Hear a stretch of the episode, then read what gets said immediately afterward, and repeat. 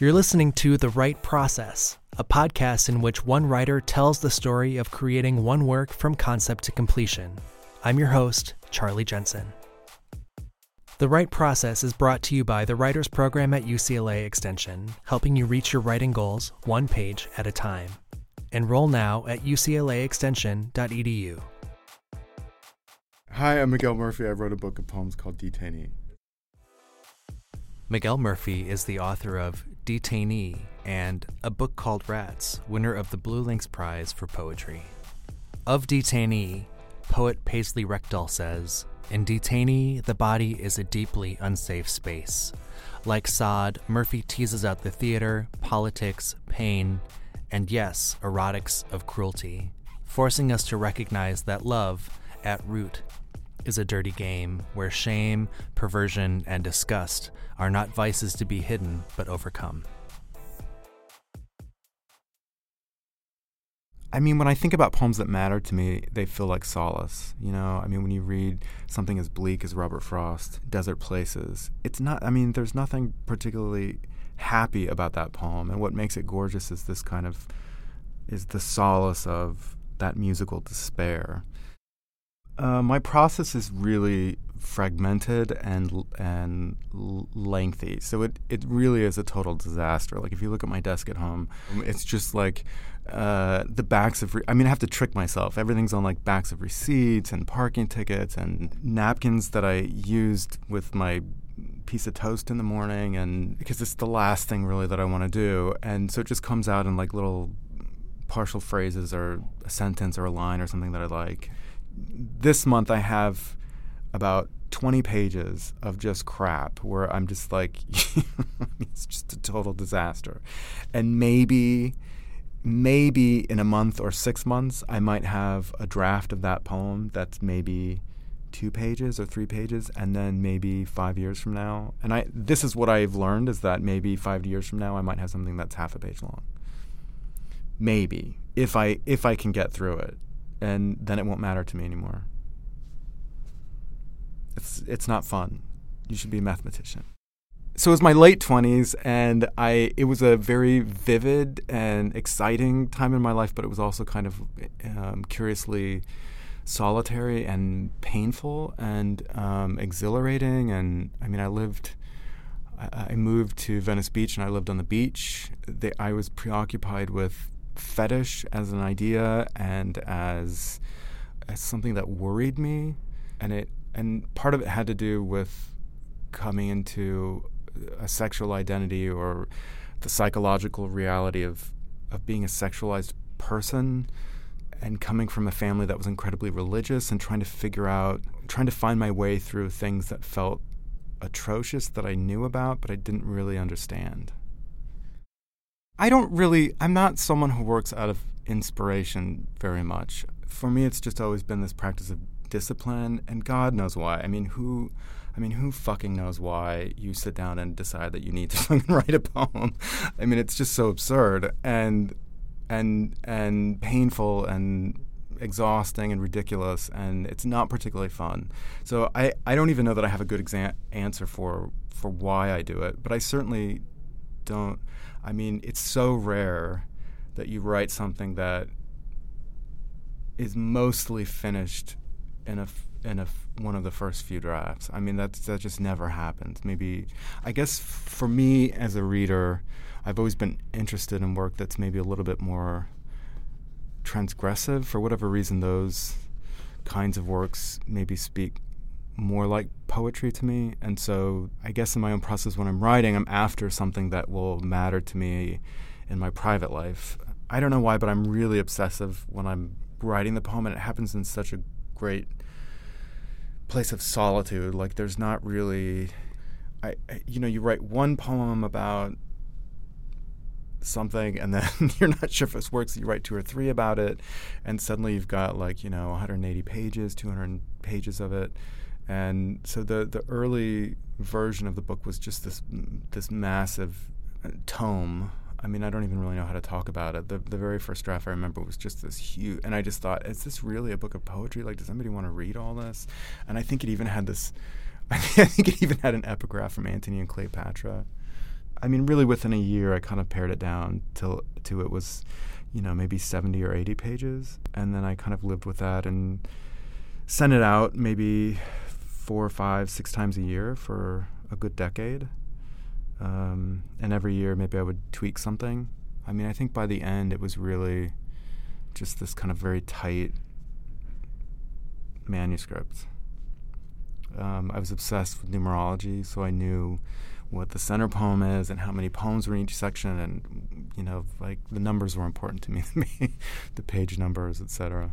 Part of the joy of trying to put a book together is thinking about how all of these poems make sense together, and all of the work it takes to begin to see where you're just redundant and how you can pare back so much of what feels important to an individual poem that may not matter to a book of poems. So for me, in a single poem, I can be incredibly ornate. Like I like, and this might just come from my background as a musician, as a child. I mean, I played piano and trumpet, and so all of these musical patterns mattered very much to me. And when I'm interested in poetry, that musical, I think, training, maybe. I'd like to hear repetitions of threes. I like to hear some staccato. I like to hear those kinds of things in line breaks. So in one poem, it can be this really incredibly ornate thing where I'm listening, you know, I'm sort of mapping out where I hear these sounds 3, 4, 5 times in a row until I move to the next one. And in a book of poems, it's too much. You can't, it doesn't translate. It's sort of like you've got this kind of, it's like you're putting your face in icing. It just doesn't work. So then when you've got a handful of them together, you start to pare that back. I feel like I'm incredibly technical. I mean, I really think through every sentence and every line and every word and every piece of syntax, but that is very easily said and it's not so easily done. My early drafts are a total disaster. I mean, they're effusive and I foam at the mouth and I'm like this rabid dog that doesn't really know what he's doing, and he's just sort of like, and then when you, the reason why I hate talking about, or it feels so embarrassing, is because people have this expectation of poetry and a poet that they know what they're doing. And I don't really think that's true. I don't think there's a single poet out there that knows what the fuck they're doing. They're working through something. I mean, it's such a quandary, right? I mean, on the one hand, I don't want anyone to read them, and on the other hand, I worked so hard to get them published. So what does that mean? I don't really know. I mean, for me, it's sort of like that lost library of Alexandria. I mean, for some reason, I want a book in there, but I don't necessarily need anybody I know alive to know them. Sensuality confuses me. I mean, I think there, on the one hand, there's the sensuality of the language itself, of particular words. I mean, you know, I just was mentioning Desert Places by Robert Frost, and he's got that great word, smothered. All animals are smothered in their lairs. And it's just this beautiful line where I mean, when is someone going to smother me? You know, like, it's just, it sounds so great.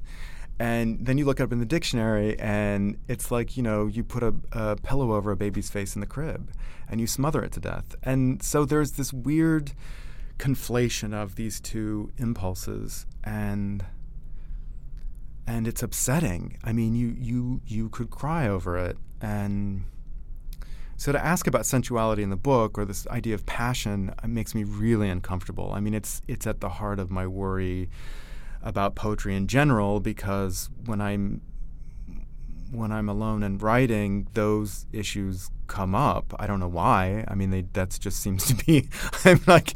I'm just not. You know, Larkin has this great line where he says, "Depression is for me what daffodils were for Wordsworth," and you know, for me, it's not either of those two things, but it's this other preoccupation that's even more troublesome, and I don't know why, and it's just that's the way it is. I mean, I wish that I wish that I was a poet who could be funny and who could have, like, you know, cute projects. And I'm going to do a whole book about, I don't know, something interesting and readable. But instead, I'm kind of like this disgusting person which in the end I think we all are, and we just don't ever talk about it. And where else can you talk about it except in poetry? I mean, I know people get interviewed and write essays about those things or write books on psychology about those things, but I'm not interested in understanding it per se as much as being curious about it. My earliest experience of poetry is things like prayer and the Old Testament. I mean, honestly, like if I go back far enough, it's sort of like my Irish father trying to have us memorize prayers and having to go to Catholic school where you're at mass every morning and go through the incredible, to me, all of that, the ceremony of the Catholic Church is incredibly sensual and erotic. There's so much eroticism to it. And I think a lot of that maybe comes out in this collection, where part of the preoccupation is that there's a kind of hypocrisy to the language of eroticism, because we use the same language to be as vulgar as we do to think about what might be sacred, and so those things get conflated without us even really thinking about it. So then you have these incredibly worrisome. I mean, there a lot of the fetishes that happen in the book are just so worrisome. I mean, how do we make peace with the idea that, it's very nice to come in here and we have this conversation and talk about poetry, and we go out in the world and you see people in traffic, or people are like helping you at the DMV, and everyone feels basically respectable, and then you read on the news about this parents who've got 13 kids locked up in a basement, or the gymnastics coach who's raped 150 athletes as children. So so the preoccupation of the book is in part of that the language that we use for things that are erotic, we use the same language for things that are taboo and disgusting and filthy and revolting. And I mean, I get really apologetic because I'm embarrassed by those things, because it doesn't belong to the vernacular of conversation. But it's the poetry doesn't apologize, and I think in that way, if you do your work, your poems never have to apologize. And I don't apologize for the poems. I mostly just apologize for my own insecurity and my own dilemma of being a person and being incapable of being in the world. And so the process of spending a decade to try to get the book published was debilitating, really. I mean, my first book got taken, I think, within the first year that I sent it out, so very fast. And that was before there was really a sense of acclaim about publishing that there is now. I mean, nowadays, people, you get a draft of something and it's all over Facebook. And back then it was just sort of like you did it and it happened, and you didn't really have that kind of visibility unless you won. And even the people who won, one of the three big awards then didn't really have a lot of visibility. So but after a few years of that, 3 or 4 years of sending it out to all the contests and to any open submission period, then you get to a point where you just don't know. Like, maybe it's not supposed to be a book, and maybe it's not going to get published, and maybe that's it. And I think it was really important for me as a person, because I learned from that process that what I get out of poetry has less to do with the visibility, with having a final product. I mean, I do it so that I can be alone with the work and make something out of my time and for my time, and that's good enough. I mean, I think that's what poetry is useful for and meaningful for. The process was long and debilitating and depressing and expensive. It's incredibly expensive. I mean, how many thousands of dollars do you spend just trying to get something published? So it took forever. And then it happened, and I was thrilled. And then you realize that you are beholden to a press, and then you know, even when it gets accepted, that's a whole other, you know, the life of a press is something completely different. I think a lot of writers don't even realize it until you're in that process of editing with a press who has specific things they want, and then suddenly you have to justify everything you've done and have to make an argument for it, and which I think is a good thing in the end, but it's as stressful as just trying to get it published. So I worked with the press for the full year.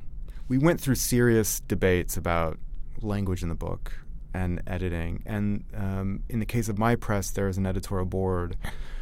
Besides my editor, who's really great, there's an editorial board who also had a say and wanted changes. And so then I had to kind of dig my heels in and decide what I could live without and what things I thought might make it stronger. I actually liked the rigor of that exchange. But I think that if I didn't have a strong enough sensibility, if I hadn't worked so hard on each poem to make them what they were, I think it would have been very easy to be convinced that it should be different. So that was surprising, because you think once you get it accepted that that's the end, they're going to publish it and everything's great. I mean, and it's just, that's not really true.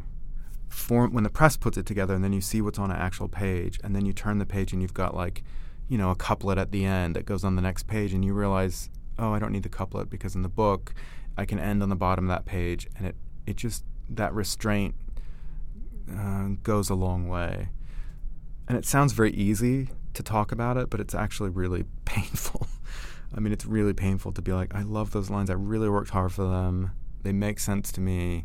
I don't want to give them up. And then you have to give them up, because you just know that it's better without them. And then they go nowhere. They just go into the dirt or to the ether or something. I mean, who cares? I mean, so much of writing is just throwing things away that you love. Faulkner says, "Kill your darlings." That's, you know, kill them off. I mean, it really is. You're sort of like, well, why am I a writer if I can't keep all these kind of great little moments? And kind of in some ways, it's because the poem has nothing to do with you. In the end, I mean, it really is. There are these kind of autonomous little functional music boxes, and they don't really care about you. The older that I get, the less I understand about why I do it, or except that I get lost in the process of making an individual thing. I think that the process is everything. I don't think you ever have to publish a poem to get something out of trying to make something that stands on its own. I mean, and I think in that way it's like other art. You know, I mean, you can be a failed painter or sculptor or try to write a song, and maybe you write something in your journal, and the writing of it has helped you get through the night. But I think that I mean, part of being an artist is being lost in that process. And I guess that's why I don't mind being in the classroom to talk about it, because it's not so much how are we going to get to be poets, quote unquote, with a capital P, and get books published and publish poems. It's how do we be alone at night with the world and a line or two. So I'll read some poems from Detainee. Self-portrait in the nightmare of a dog. Self-portrait in the nightmare of a dog.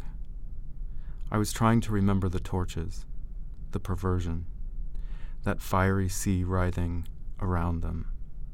In the trees, how torturous black waves craved light when they murdered him, burned him in the orchard. Like speaking to a darkness when you most wanted love. Green Knight, Goatman, white-haired, in the orchard. What happened to that boy last week, here on my beach, the young vagrant? In their ceremony, they sodomized, then left him, naked in the sand, like Lorca in his unmarked grave. Motherfuckers. Who were they? What are they doing here inside of me? I was trying to remember what they did to his dog when they cut off the head, cut out the tongue in front of him. It felt like rain cut to pieces. I was licking the wound with my dream.